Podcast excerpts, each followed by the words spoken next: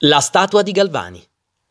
Dalla breccia dei bastioni rossi, corrosi dalla nebbia, si aprono silenziosamente le lunghe vie. Il malvagio vapore della nebbia intristisce tra i palazzi, velando la cima delle torri, le lunghe vie silenziose e deserte come dopo il saccheggio. Dino Campana, la giornata di un nevrastenico, canti orfici.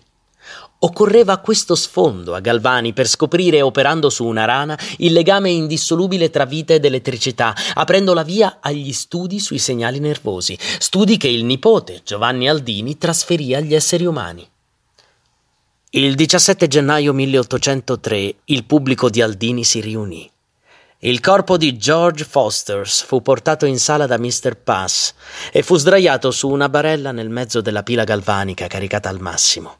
Aldini piazzò gli elettrodi sulle tempie del cadavere e aggiustò la corrente.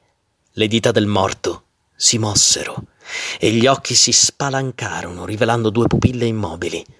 Da vero showman, Aldini procedette alla seconda fase del suo esperimento.